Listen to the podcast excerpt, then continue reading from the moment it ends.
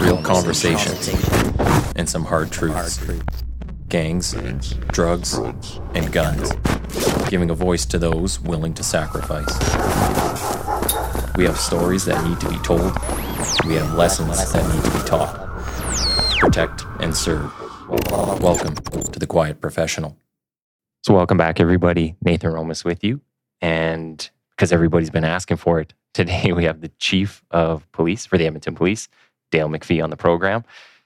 Chief McFee completed 26 years with the Prince Albert Police Service in the province of Saskatchewan, of which he spent nine years as the Chief of Police.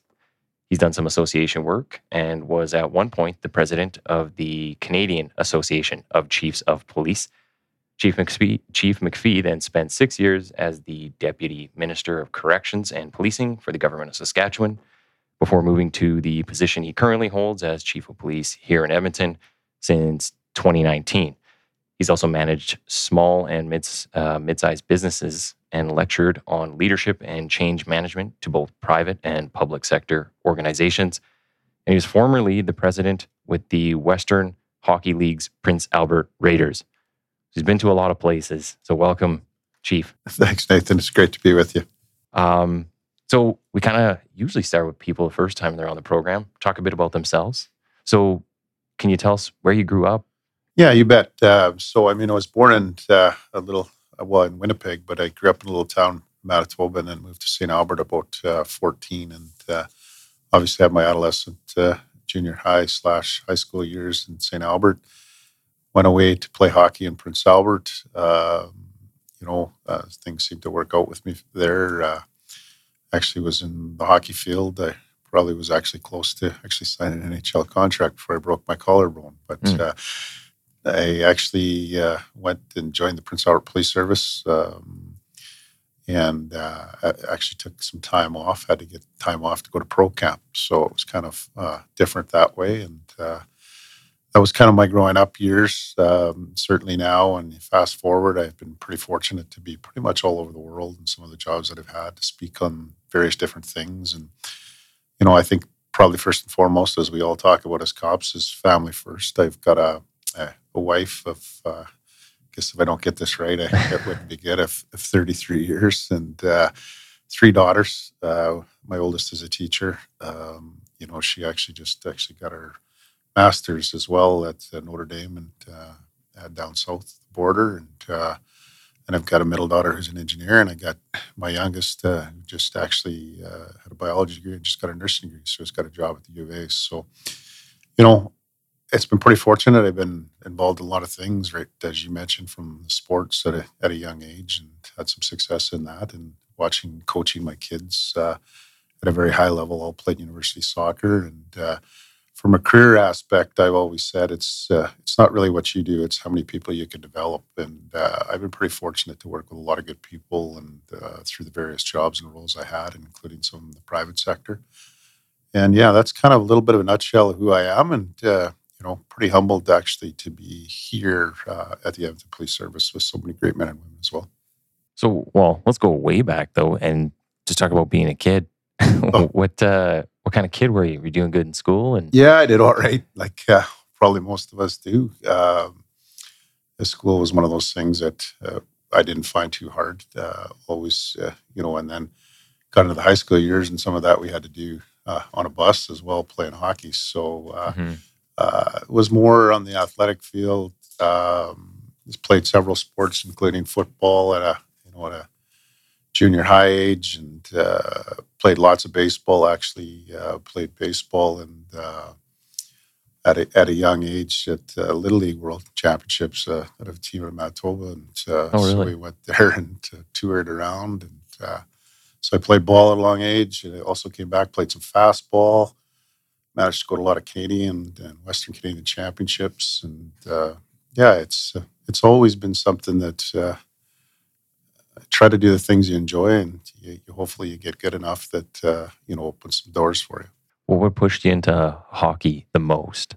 You know, probably just loved to play the game. My dad and uh, mom, and my mom would take me. A, uh, growing up, I think at one time I played for five teams. I was in a small uh, town in, in Grosse Isle, just outside Manitoba, so mm-hmm. you had to travel and uh, just couldn't get enough of it. Uh, so, you know, and as I grew up, but uh, you got not bad at it. I mean, there was obviously a lot better, but uh, I had, uh, you know, as a kid, I had had, had a really good life with hockey. I mean, I had some troubles.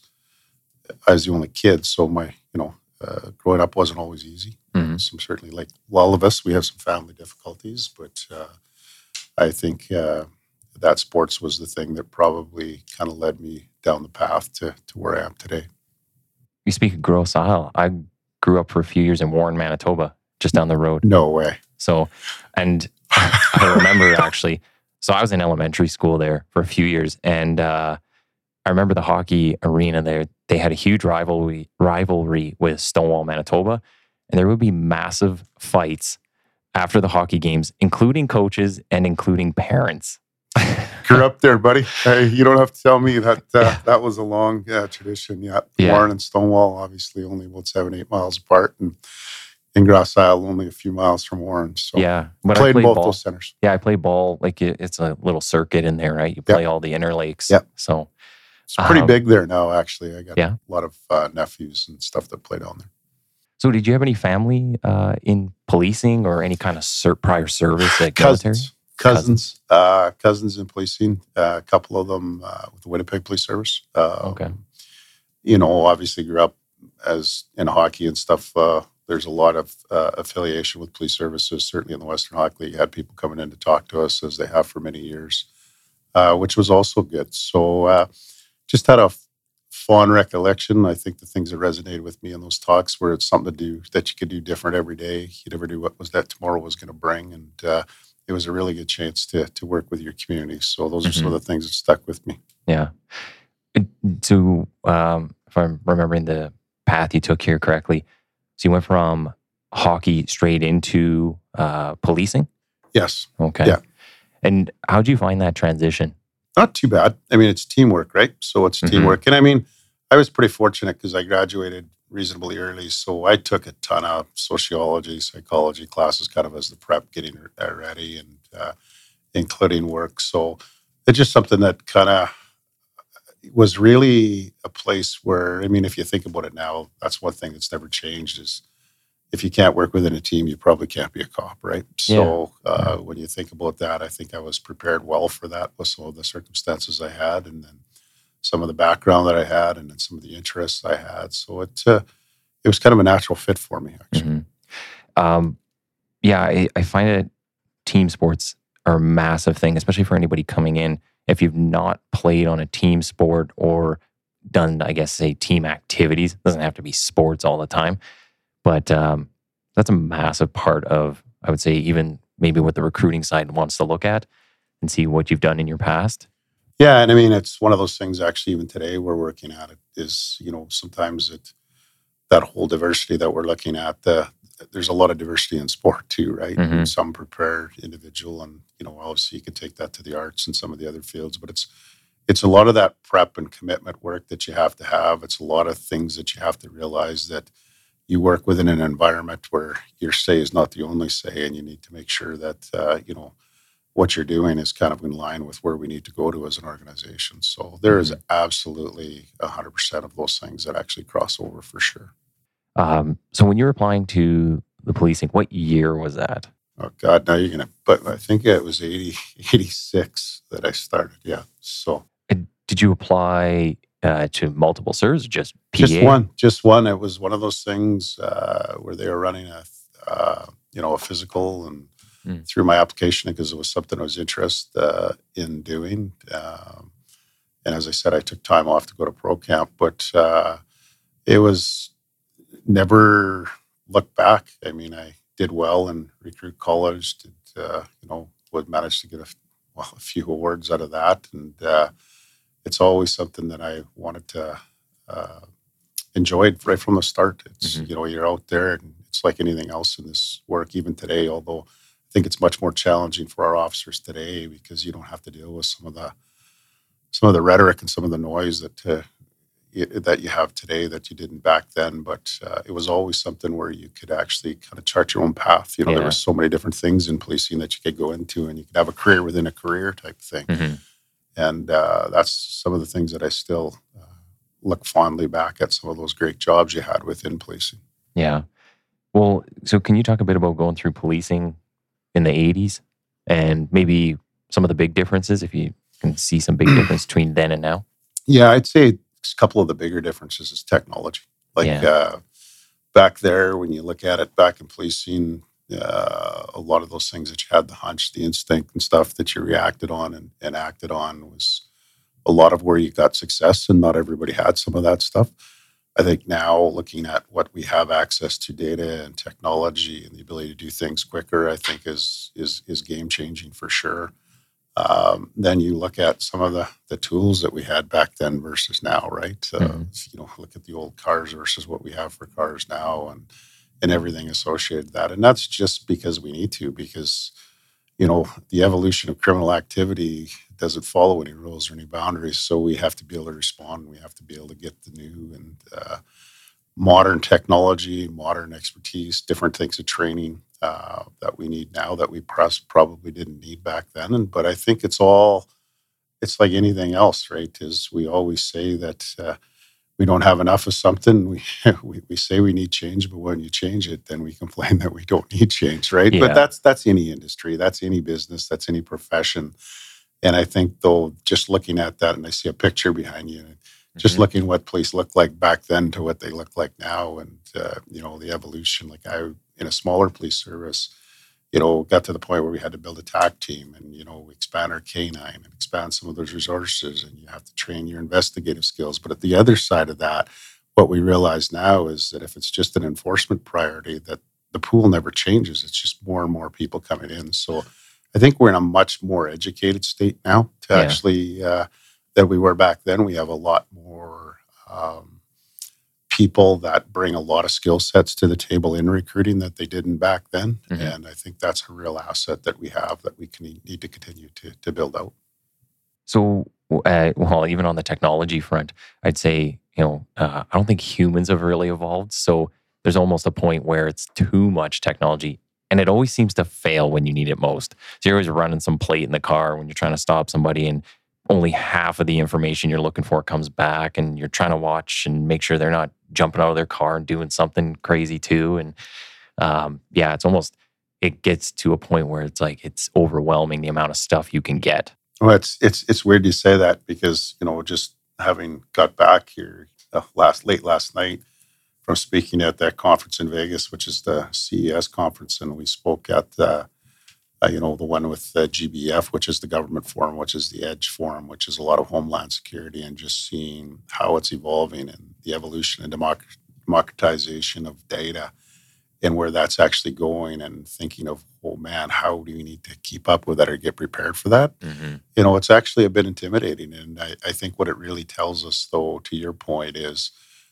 there's still going to be subject matter. You're still going to need human beings because somebody's got to interpret that. You got to interpret it the right Yeah. way. It's just going to change the way that we look at things, the way we train. The good thing is, unlike me, where I had to learn it, we've got a lot of people growing up with it right now. So Yeah. that's that's going to help. Uh, but at the same time, we can't um, uh, forget about that large part of our police service that you know we have to work towards you know giving it at a pace which is manageable and scalable and and I think that's always going to be a challenge in our profession right now just looking at what we were faced with in COVID-19 and how we had to pivot and how we had to evolve and some of the things that we did tells you uh, that it can be done but you also got to do it at the pace that people can actually maneuver and and, Mhm. and handle it at and I think that's one of the things that you know, as we go back now, since all the exercises we went through the Edmonton Police Service, we need to tweak and evaluate which ones of those things that have maybe not has been beneficial would have, and and and we need to do it. So that the point here there is we always got to continue to look back and make sure that it's for the right reasons. Yeah,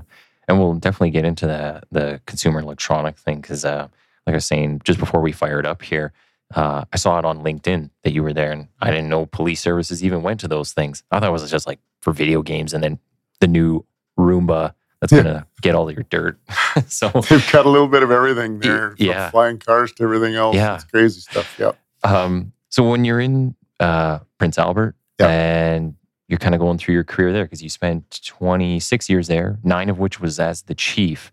So that must have been just blasting through the ranks to get up there. Is there is there much in the way of structure there for uh, ranks? Yeah, no, Smaller it's, service? Uh, it's smaller service, but it's you know back then when I started, constable, corporal, sergeant, staff sergeant, inspector. Uh, we didn't have superintendents because we weren't uh, large enough. But then Mm. you had a chief, and then eventually there was deputy chiefs created, et, et, et cetera. And I created those. So it was an interesting um, path that I took uh, in relation to how I came up through the ranks quickly and you know, it's amazing because I know you're on the association, and some of my best training actually came of the association. I Mhm. was uh, president of our police association probably for nine years uh, or more, including nine years as a chief after that. So, uh, and then you know, served as a Canadian director, and I was the president of the uh, of the SAS Fed, which is the provincial uh, police association as well.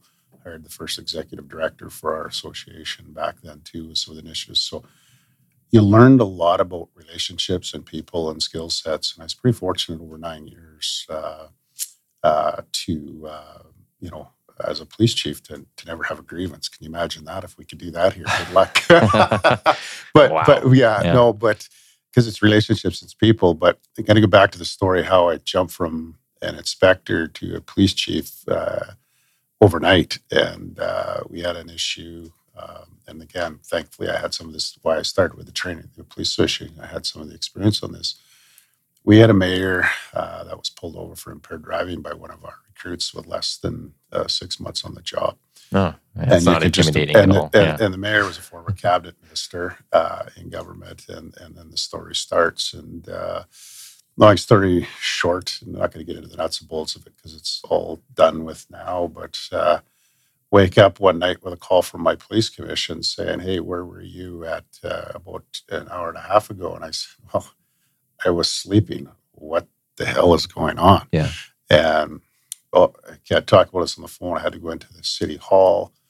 Long story short, you know, mayor got to pick up for driving. One of the folks from our service took him up to the chief's house, and unfortunately, the chief who was a really good guy, was a mentor of mine, John Quinn from Saskatoon Police Service, was one of my mentors. Uh, you know, obviously, unfortunately, this all led to a lot of careers being lost, Mm. and you know, uh, a lot of things. I think we actually spent seven hundred fifty thousand dollars on an impaired driving case because that's how sensitive it was. And uh, long story short, this took transpired for over a year and a half, pretty much. Uh, a year and a half of my life, I'll never get back together, but Mhm. or get back, I should say. But you know, I, I heard early on, got some good legal counsel advice. Some of the people that I belonged to, Entrepreneurs International at the time, out of Saskatoon, give me some advice as well. As you know, when you're in a pickle, don't get a hamburger lawyer, get a good pickle lawyer. Uh, we lawyered up. We had uh, ethical advice from Ontario. we had comms hired from the Calgary Police Service. Wow. Long story short, as I said, there was careers lost, but uh, it's kind of one of those things that didn't ask for it; it just happened. Because Mm. within 24 hours, I went from an inspector to the acting chief uh, for the next year and plus. So, um, as you kind of wrap up your career there, what would you say is some of the most memorable stuff from uh, Prince Albert? So, it's a little different than maybe the big city policing. You know, I- I, I think it was there. Um, well, first of all, on the job, I, I was pretty fortunate to go through and I had a lot of different training. And some of the training that I got that was very useful for me was communications training. Mhm. I had quite a bit of it, both through the association and through the police service. Actually, I went into comms. And then, of course, I was in CFSU, which is like the JFU, which is like alert now for the province as well. So I think some of those partnerships and working across systems was very good as well. But I think as you got to the chief of police, because it was smaller, I didn't have people to do things for like I Mm. have here. And I don't mean do things for me, but you Just had the others. support. That, yeah, the support. Yeah. Exactly. Yeah. Where there, you had to learn it all and you had to learn it from the ground up. So I think it was a great uh, stepping stone for me to ground me on what it needed, not to forget about where you came from. And then also allowed me to transition into a significantly larger job, which probably is even a little bit bigger than this one in a lot of contexts, of working in a government, you know, where you're in charge of policing and corrections and transformational change and a few other things. So Yeah. I think it really gave me a good solid foundation and base. But by far, the thing that I remember most there is the people. Yeah. Okay. So on that, um, I just wanted to ask about your time serving for the province. Um, so, what was that job like compared to the policing side of things, especially as a chief of police? I imagine it was pretty political at both spots. Yeah, I- well, I mean, both those jobs are political. You're right. I think the thing there, though, is you actually looked at it from a policy in a larger process issue. So it really taught you of what feeds the system and maybe where you need to focus. It was a lot easier to do things quicker as a chief than it was as a deputy minister in government, even with some significant ability to create change. And that's just because the number of approvals you need. But what it also allowed you to do is look at the other ministries, health, social service, education, including the economy and everything else, and how things are related to each other. Hmm. And it really started to open my eyes to the position of policing. you know, I always use the analogy when I speak is we have two uh, are uh, basically uh, perspectives that we can operate as a chief of police. One is the the voice of influence, and one is the voice of authority. Well, authority comes in law, and we know what that is as a cop. We know we're law and you know, lawful placement and everything else, and what we can act on. But the one we don't use is the voice of authority, which we need some of those partners out there that we actually can rely on and work with and set uh, mutual goals and objectives. Because if we're going to take stuff out of the system, we need them. We can't successfully do that. Mhm. I mean, it's been tried over and over and over, and you can't do it unless you do that. So you got to know how that works. Some of those things that we did, you know, early on was the the money in the system. Again, knowing how that all works in government's very helpful Yeah. and it's to, to find people. So I think what it really did is took me to a 30, 40, 50,000 foot level of understanding how everything works, right? From making decisions on changing to the police act to making decisions on, you know, what, how corrections impact. You know, one of the things that, just as an example, that I took away is we were looking at overtime and corrections. And we hired uh, a group. Well, first of all, we hired a group, uh, a company, I won't get the name, but we hired a you know a, basically an accounting firm, which there's several of them. So they come in to look at overtime, and they said, well, if you change your shift pattern to this, you could probably reduce your overtime by X. And you know that stuff we already knew. Mhm. Um, so hired a mathematician and economist in our ministry, and we looked at it in a couple other different aspects, and they basically told us, and don't, the numbers might not be quite right, but they're close. if we let 11% of people out of jail, we could probably expect 5% reduction of crime. If you let people out of jail, you expect crime to go down. Correct. Okay. And now here's the question is you got to let the right ones out. But the whole point of this was is when we put the low risk and the high risk in jail, Mhm. they all become high risk. It's like an educational, which we all know, right? Yeah. It's common sense when you break it down and re, you know, reverse engineer it.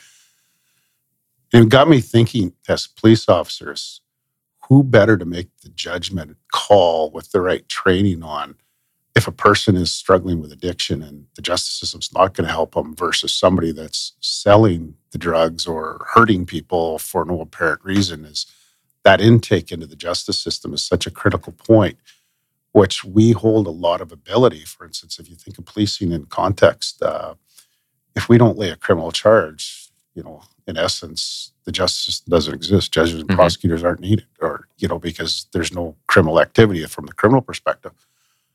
We know that'll never happen but what it does tell us that if we're really going to have the biggest impact on crime we have to make sure we put the right people in the justice system and back to what we were talking about knowing now how to build those partnerships through accountability with the other agencies to take stuff out of the system Mhm. to make our job easier is absolutely critical because if you think policing and you study it enough there's the calls for service and there's the crime and the calls for service a lot of it's antisocial behavior i mean the, the portions and the percentages that people in the city are trying to use i'm not sure where they get some of these numbers they just take what they want and want to make it Yeah. but when we put the partnerships together like pac help you know what we're doing on diversion now what we're doing on uh, some of the navigators and stuff that's only to take that intake out of the system. We still have to be equally as hard on the guns and everything else on the other side. So if we actually can hit that on both sides Mhm. we in essence can make one plus one equal three i wouldn't have known that till i was actually in that government position to actually see it and understand it at a, i believe from my perspective at a different level And it's kind of weird now having had that job when you get and I notice some of your stuff you put out, which I, by the way I think is very good. Good for you for taking it on. Is when you start to see it in different ways, it it, it helps you. It kind of humors me to a certain uh, degree where people are coming and saying they you can't do this and can't do this. Well, that's the stuff we used to like. I Mhm. went past that stuff. Yeah. So it just gives you a better understanding. I think it uh, corrections really opened my eye to what the inflection point and what the relationship was, and some of the intelligence-led stuff that you can take in relation to that. And then I think the other piece that I've really learned the most from that is, and I always use this analogy. and It's probably not the right one, but it's not hard on crime, which is arrest and incarcerate, or you know, lack of better words. It's not soft on crime, hugs and second chances. It's smart on community safety, well-being. We have to do both of those at the same time. Mhm.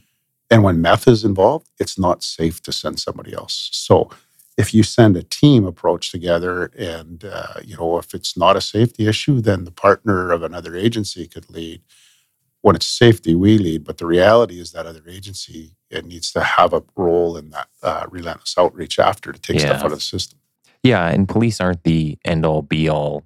You know, we we don't like. I, I've been in patrol and doing what I do now, working in the gang stuff. Um, you just see that like we have certain functions we can really fill, and then there's other ones that it's like, hey, have at her. We need other people helping out. It's not all about policing at the end of the day. Um, it's just funny how out of all the the narratives out there, we become the only punching bag in a lot of respects, but nobody else seems to take any of that on. Yeah, no, but I think you got to think of that why. Uh, I mean, there's a you know concentrated effort, right? And it's it hasn't worked as you said in North America for folks, certain folks that maybe don't have the right intentions to destabilize. And where do you need to destabilize? You need to destabilize the police. So don't Mhm. take it lightly on those that actually uh, try to do that. I think what we also got to continue to do though is remain professional and not get caught up on that because I can tell you, being involved in major city chiefs, I just uh, uh, spoke twice here in the last four or five months. Uh, that defund the police, detask the police, whatever uh, that people want to put it, it hasn't worked. It's been a disaster. Mhm. And and what I mean by disaster is, take Edmonton Police Service. We were transforming our police service before COVID, before George Floyd. It doesn't mean that we were doing everything bad. We were doing a lot of things really well. We were just Yeah. tweaking, to your point, the areas that we need to get better at, which is really what a lot of the activism is trying to get us to do. But we've been doing that for years. The point is, is when you just actually change and do it based on social media or without knowledge or Mhm. just because you maybe disagree and had a bad experience, you get to the places like Minneapolis where, you know, the, the chief there just spoke at, at one of the conferences. I think it's, you know, their homicides have, I, I believe it was tripled, violence has quadrupled. They're 800 police officers short Yes. and they had less than 100 applications. Like, Mhm. that's a problem, Houston. Like, Mhm.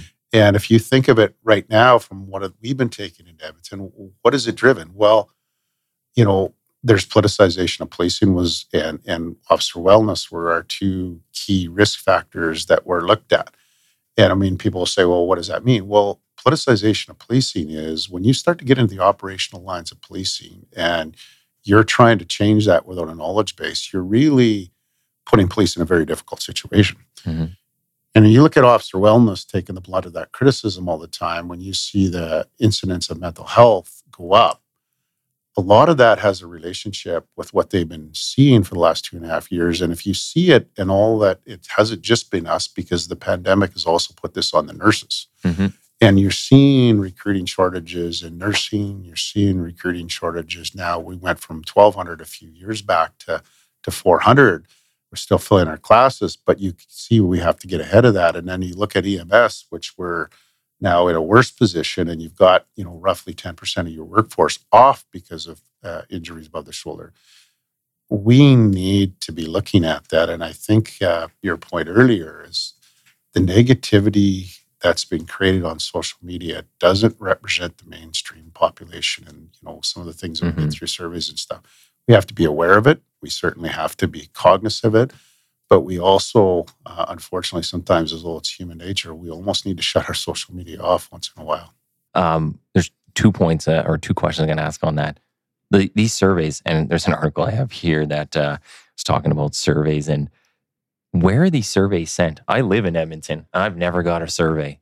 Yeah. Why do I never get a survey about policing? Like, yeah, no, I, it's a good question because it's it's done from different aspects. I mean, we do our own, uh, which you know this this last couple of years has actually been good, and we got some things that came out of Ottawa, which we kind of partnered, and they actually do surveys, and some of the people looking at it from a demographic perspective, say the people that sometimes we police, and you know where we used to do some of our own surveys, I don't think that's the best.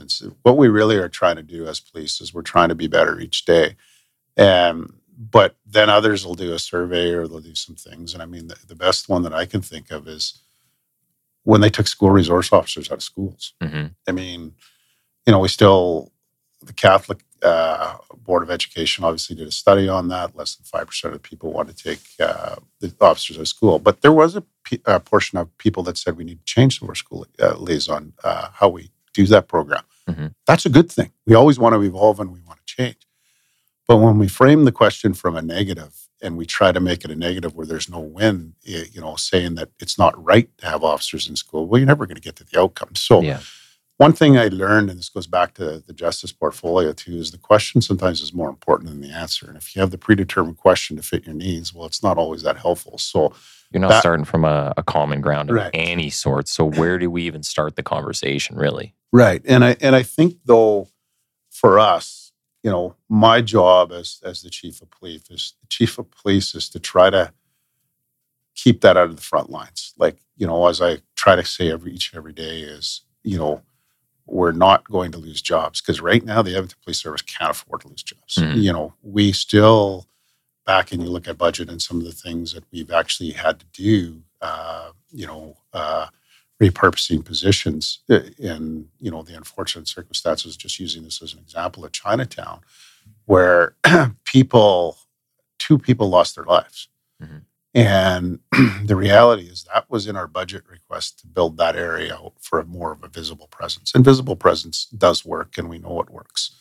Uh, as well as the lrt as well as uh, 118th and as well as downtown. Well that's what we're trying to do now but because the decisions uh, were 18 months behind because as you know you don't uh, you were recruited just like i was and mm-hmm. it doesn't happen overnight. Yes it's, it's a process. Yeah. and uh, when you start to see people leaving the profession both at an age where they can retire because they obviously have enough years and don't want to do this anymore which sometimes they you know this isn't what i signed up for and you're using losing people that grew up in covid and just say hey this isn't what i signed up for. This is much more t- too negative yeah. That becomes a bit of a problem. So we need to get ahead of that. uh, I think we, you know, our comm strategy, we've changed it. Uh, I think we're getting better. I don't think we're there yet, but I think we're getting better. And but at the same time, is we need to keep an eye on our officer wellness. Uh, and kind of on this along the same lines of putting messages out there, does do the police services need to talk to the media outlets like CTV or the Journal or any of those why doesn't the police just have its own media department, put everything out in full context? And if people want, you know, they're going to clip your messages and take two lines out of it anyways. Why doesn't the police service ever look at something like, we will put out our own message? And if you want to link to the video, go ahead. But at least the full five minutes is there or 30 minutes, whatever it is. You know, that's still a relationship there. But do we need to yeah, worry so much about being at their mercy? No, it, it's a balance, and and I you know I, I, think if you look at the Rodney King in L.A., L.A. ended up creating their own L.A. Police Service created their own TV station, but then there was people saying, well, they're only creating their own propaganda, right? Mm-hmm. So it's a balance. what I would say though is uh, what we, in my opinion, and again that's my opinion, is we've lost the sense of truth. And that used to be our mainstream media because mainstream media is like anything else right now. It's trying to compete with social media. Yeah. And when you start to compete with social media, they're two different things. Like mainstream media, incredible, you know, what in the day was a, you know, and and I think there's still lots of good uh, journalists and lots of good reporters. So I don't want to do this. It's just like they would criticize us. Some police officers are better than others, but that source of truth is critical to the safety and the well-being of communities. And when that source of truth, and, I- and I'll give you an example, one of my uh, community chiefs community councils, I asked them, okay, if something you're uh, from a safety perspective, um, where do you go for your sense of truth? Mhm. And a couple of them, you know, you know, obviously the, the age generation is is is different because that's what you want in a community council is to make sure you have different variations. Some of them said, well, we go to this reporter, this anchor that's been around for years. And then And that's know, it. And then some of them said, some of them said they go to our website, they scrape some information. But you know, the bulk of the younger was we go to Twitter. If it's trending on Twitter, it seems like there's might be something there. We validate it on Reddit, and there you go. That Houston's a bit of a problem. Yeah. And that's what we're dealing with. And that's what we just learned when we were actually in CES, uh, when we were in, and how that's actually impacting uh, some of the differences around the world when you look at how China's excelling and North America is kind of decelling, if you want to say, in certain aspects. And a lot of that is just how things are getting spun and hmm we're losing that source of truth and or sense of truth. And I think that's something we really got to work on, trying to figure out what the right way is uh, to actually get that sense of truth back, because that's critical to wellness and it's critical to safety in our communities. And when you can get just get somebody that takes because they have X amount of followers on Twitter, and if they're or wherever, it's not just Twitter, but if so, let's just use social media, and if they're trying to always be the critic and sometimes they don't have facts and they're just throwing stuff out there um, it's showing that when you're saying it enough it's actually having an impact on people Yeah. and uh, so we're going to have to figure out how we as as as the guardians of safety and well-being in our community uh, can communicate uh, more effectively more in real time which i think we're getting better hmm uh, but also um, you know making sure that we stick to message and we're not trying to debate somebody and give them credibility on social media Well, I think at some point there's got to be, you know, um, whether it's council or media types or experts or whoever, at some point they have to put some trust in the police. So they can come out and run through scenarios, like use of force scenarios. And if they don't like the way that goes, they can just say, oh, well, you set that up. So it's some crazy scenario. Well, you know, okay, but we're not saying we're the gospel truth. Go ask a cop, some random cop you see on the street then, and ask them for their, you know, a candid opinion um, there has to be some truth in media too. And one of the biggest things I saw on this job was uh, being deployed to Ottawa for the convoy, and everything on the news that I saw uh, was it's all white supremacists and like backwoods hillbillies out there. And when I got there, it was a very multicultural crowd. Mhm. Easily fifty percent of people in there were some different uh, race or ethnic group. It wasn't just white people, and there were flags of all different countries and uh, different groups. But when you look at the messaging in the media, like you're saying, um, we don't even have to go to another country to look at influence.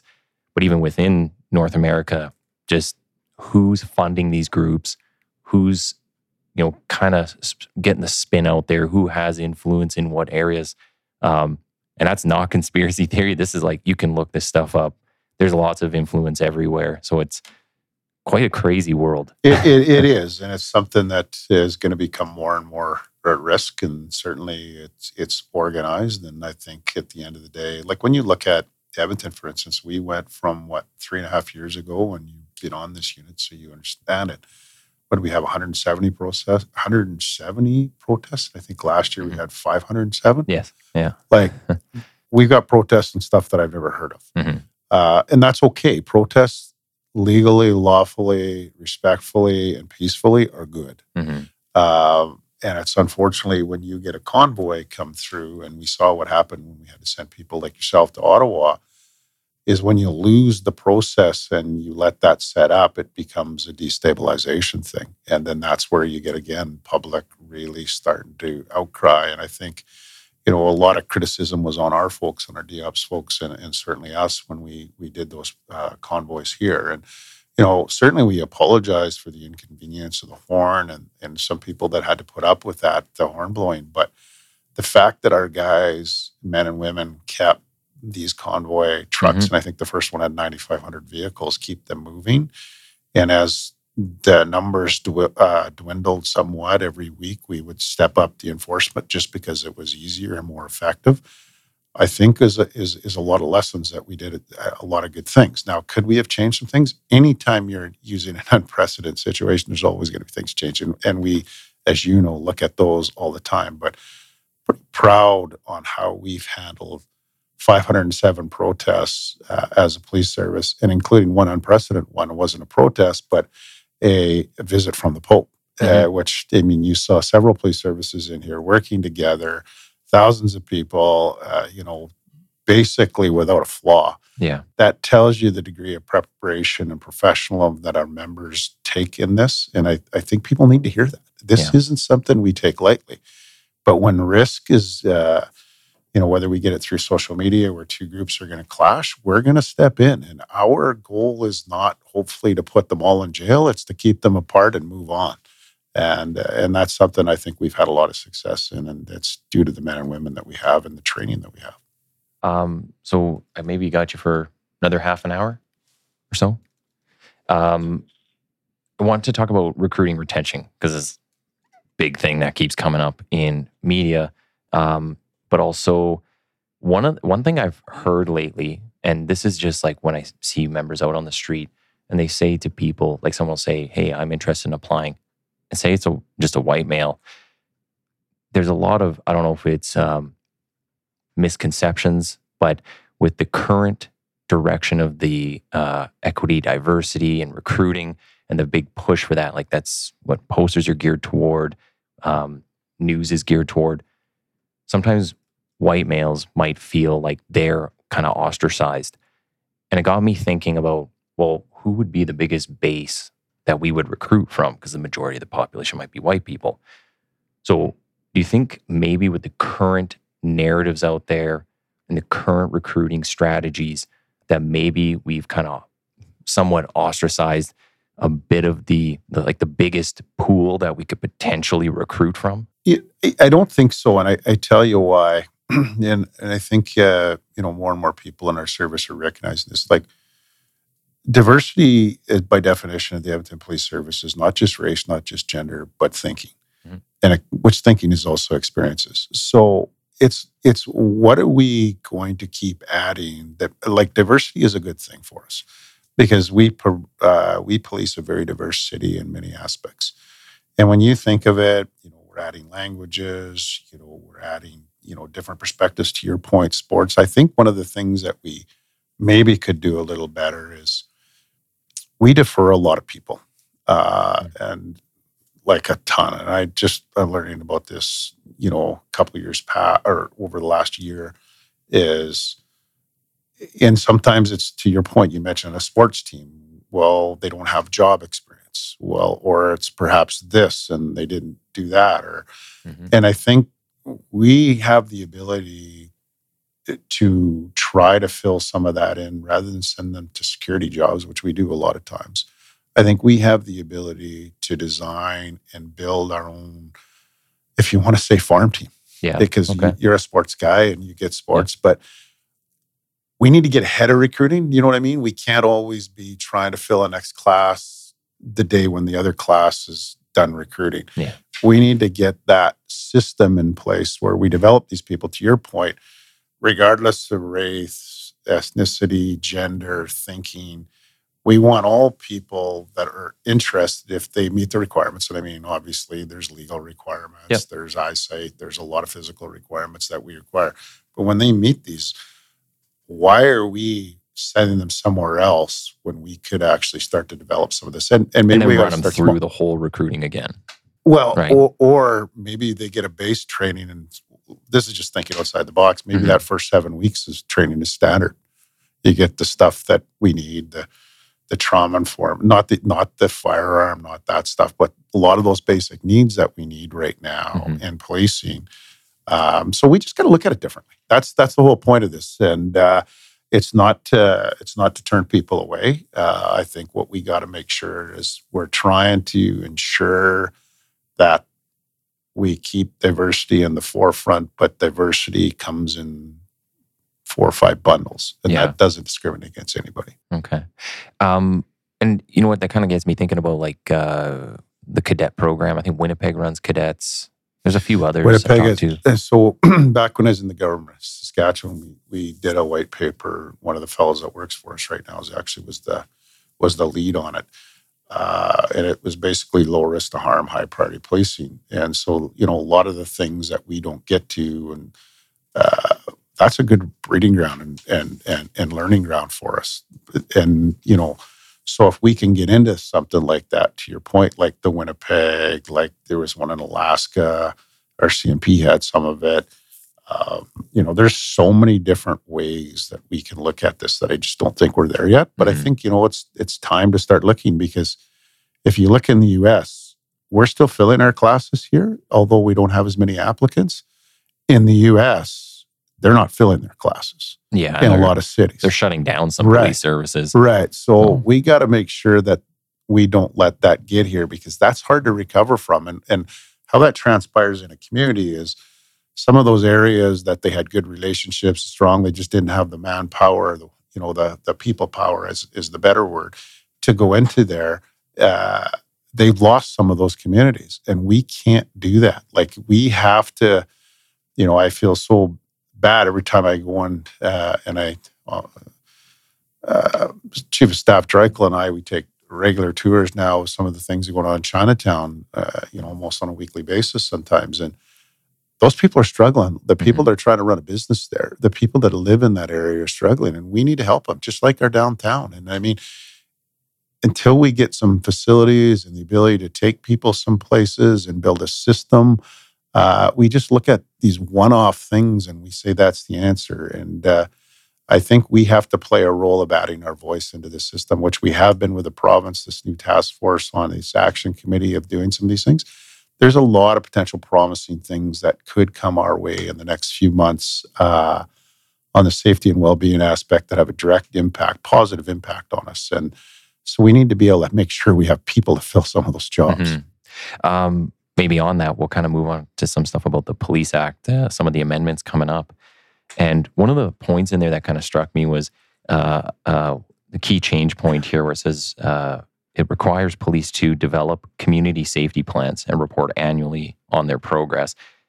When I read that, um, that kind of surprised me. I thought, you know, well, maybe it's just out of ignorance, but wouldn't the city come up with the community safety plan and then the police are just one department in like dozens of people that need to kind of uh, attack a plan and then on that it just got me thinking like all the stuff going on between uh, the mayor and the province and you know when we drive around and are doing our job and we're out in the suburbs i've never seen so many people in the 10 years i've been in edmonton standing on street corners asking for money. Like it's expanded completely all over the city. Catalytic converters getting cut off. They used to kind of be like a core thing, maybe out into the neighborhoods. That's everywhere now. It, it seems like a lot of things are kind of getting worse.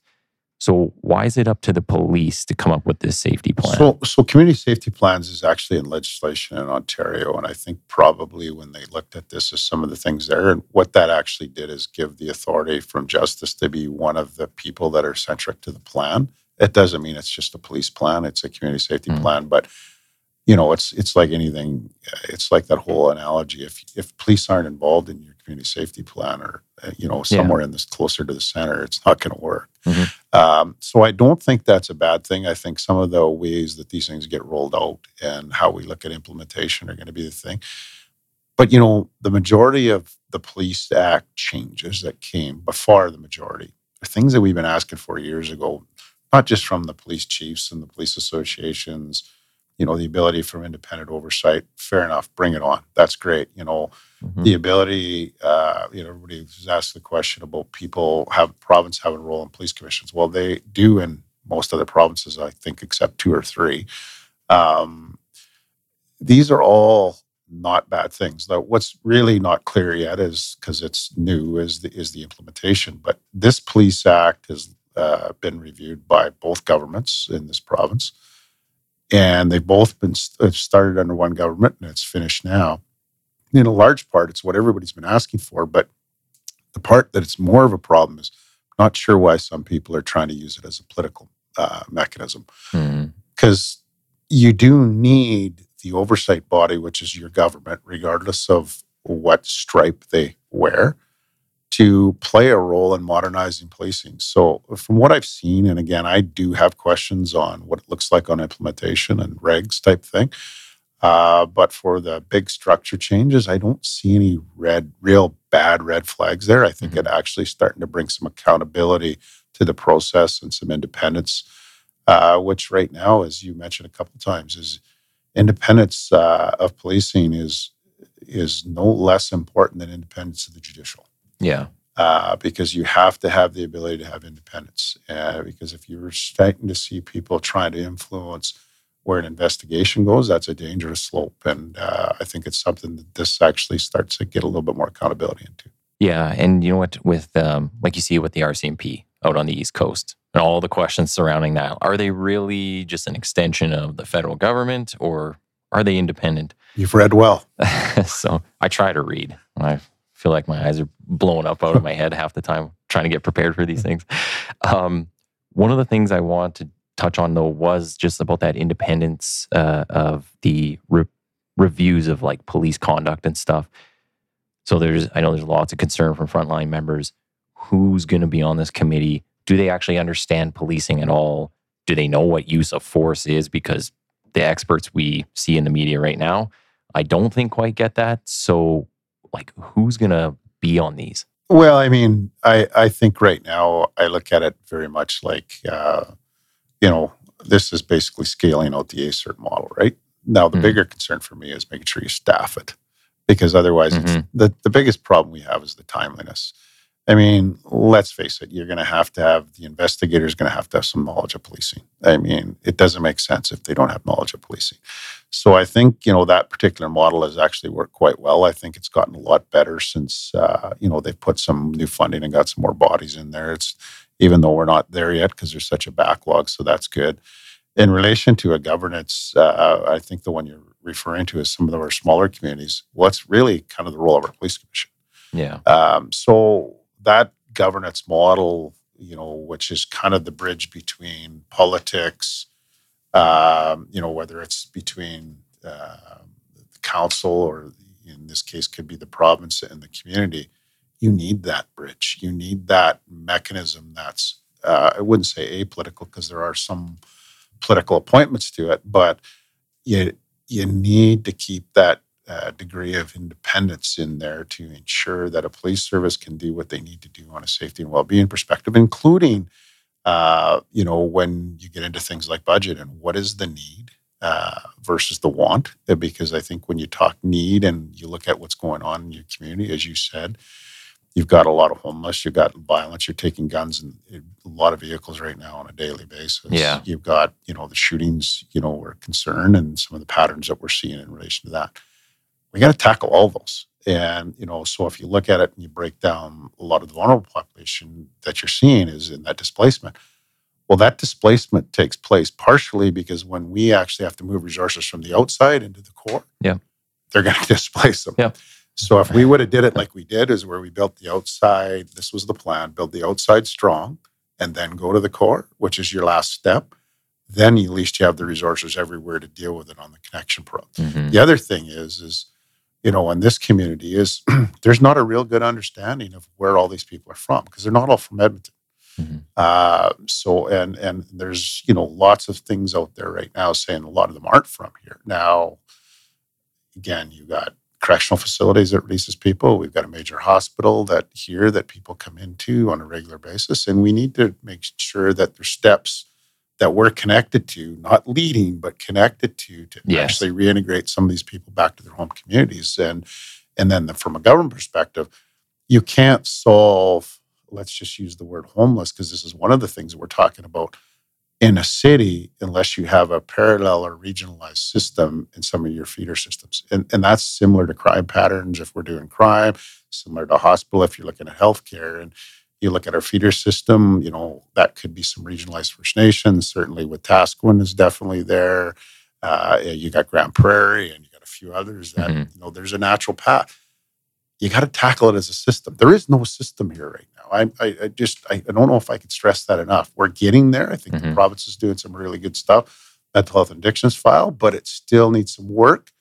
And we got to continue to add our voice to that conversation to get that system rather than thinking you're just going to change a piece of legislation and this all goes away. That doesn't work. Yeah, that was one of my points on some of the other things we were talking about, or that I was going to say is like, we just, you hear a lot of like pie in the sky ideas, the big like, we're going to end homelessness, but how are you going to do that? How do you implement it? How are you going to measure it? Like, what are the concrete details? What's the data? Um, yeah, it's, it's just some of the ideas I find are like very aloof and they're well, nice I mean, to say, but in reality, are they possible? Well, I think it starts with focus on something to create some hope in the system. Mm-hmm. So if if the if the idea is we want to get some success, it's not even with giving an example of EPS. When he came in here, our crime rate third worst in the country, you know, for major cities, second or third it was. And we talked about we want to be the best police service in Canada.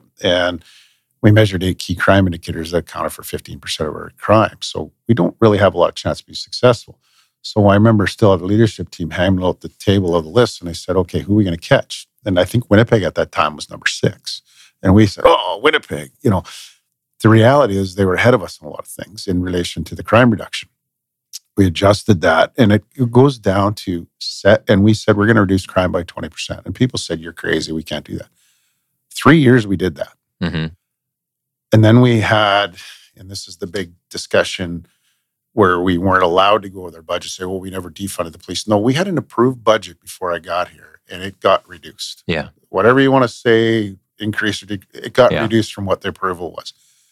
And that didn't allow us to go to that next phase. And as a result, this year our crime is going to go back up. Mm-hmm. Because what we do is we, as you said, we push resources, what we needed to do into an area, and all of a sudden it just scattered. I always said community safety is an investment. It's not cheap for police. And the reality is, is we're going to get better. We actually have to build our partnerships and we got to build them with the people that will measure with us. One of the things I want to make sure I touched on, and then this pretty much bring us to the end of the time, is uh, the federal firearms uh, buyback or gun grab. I don't know, depending what camp you fall in, we'll call it something.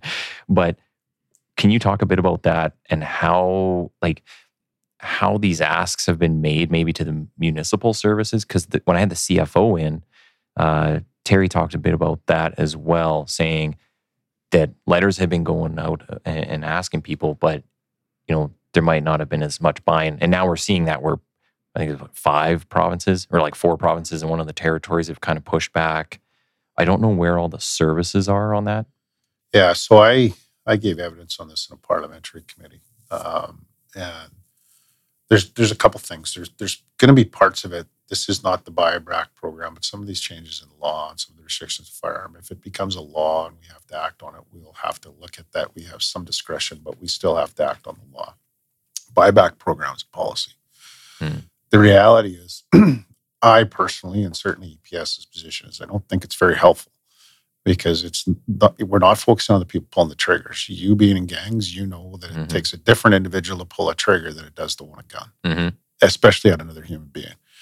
And you know, we're trying to build a gang reduction strategy which has more investigative powers. Like we're not getting, in my perspective, to the place where we're doing non-fatal shootings enough because we're focusing on the fatal shootings. Mm-hmm.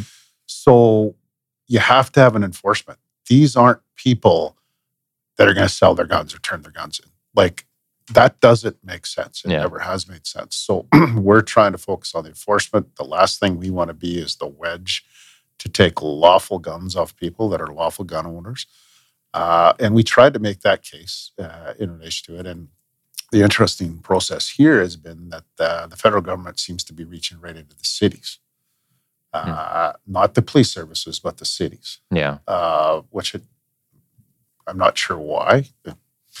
But mm-hmm. at the end of the day, it's uh, something that we have to be cognizant of. But uh, I think for us, this isn't a program that we see as going to be real beneficial to the ultimate goal of keeping communities safer, mm-hmm. certainly uh, in our jurisdiction. And, and, certainly, I think that would probably be shared in most Western Canada. Well, and even when there was the talk about um, like almost having individual communities. Uh, what was it? I'm trying to think of the wording, but like licensing. You know, oh, this community can say you can't have these guns here, and this one you can't. I was like, that would be an absolute disaster. We were, you know, you look at policing alone, and just when you go from Edmonton into RCMP land, or if there's another service, Check even- your handguns at the border. We Yeah. walk- yeah, makes sense. Yeah, no, it's and you're seeing this a lot of this tactic different for whatever reasons, but you're seeing the same thing in relation to safe supply of drugs in Vancouver versus how Alberta is dealing with the whole drug aspect from a recovery perspective. And there's going to be some interesting studies done here in the next few years because you know what seems like a lot of these things that aren't working, we keep doubling down on Yes. versus tweaking it. Just like we said, when when we make change, you know, you got to tweak it. If it's not working, Houston, yes, you know, it's uh, you know, and it, it, you uh, probably were too uh, some indigenous background, Métis. It's kind of like that old Indian wisdom. You know, uh, when you're riding a dead horse, don't uh, find a committee how to better ride a dead horse. You know, find a new horse. Yeah. And uh, I think sometimes that we gotta realize and and be able to pivot when things aren't working. hmm Um, definitely hard for government organizations to do that. It's a big Well, it- ship. But to but again, steer. that's back to my old job. It's not impossible, Mhm. but at the same time, the people that are actually living it out on the front line, we got to make sure they're connected to the decision. Yeah. And you know, most of that, regardless if they deal directly with the city, if the police don't have input, the police are going to be the ones dealing with most of it. Yeah. And that is a problem. That's a process problem where it seems like we have something we want to move on. We go to the lowest common denominator, the easiest way to get it done, and we don't look at the people it impacts. And that's certainly something that we're, you know, trying to get. And I said back to your voice of influence versus authority. That's exactly what I'm talking about. Um, so at the end of our time here, uh, do you want to just? Is there anything that you think you want to plug in there? Say, hey, this is coming down the pipe. Uh, you know, I, I think that I think I'm really looking forward to uh, the action committee on you know the mental health and addictions file because I mean, let's face it, when we talk homelessness, we start some talking problems. There's we still have a huge drug issue here, and you know, obviously, an, uh, a mental health issue that's growing exponentially too. And you know, a lot of that drug problem here is you know driving violence as well, and that's meth. But I think the the thing that I'd like to uh, leave people with the impression, uh, or the you know my my last comments are is I've been around a lot of police services, both as the CACP president and certainly back in the, the association days, and we have a really good police service. Uh, we've got a lot of dedicated men and women, sworn and civilian, that do a great job. And you know, our discipline complaints, I think, are less than one percent, and Mhm. that's what people focus on. And we all take discipline serious, and certainly as chief, I do too. But we're going to make some mistakes. We deal with a higher environment, and, and for us, we'll need to own our mistakes. And if we don't own our mistakes, then we'll have an accountability mechanism. But I want the citizens of Edmonton and certainly our police officers that are working uh, on a daily basis to know that this is a good police service. And I have a lot of confidence. I'm still humbled as I was the day when I took the job to be able to work with the great men and women we have. And, you know, what? I think people got to realize the majority of the public feels the same way. And it's starting to come back. And, and let's not lose hope because if we lose hope, it's like anything else. We know where it goes. Yeah. And uh, I think uh, uh, the, the professionalism that we've uh, transpired during some time, uh, challenging times in the last few years has been something that I'm proud of our people for. Great. Well, we'll wrap it there. I want to say thanks for coming in, and uh, we'll look to get you back in here and get an update. So, great. Thanks for coming in. Thanks, Nathan.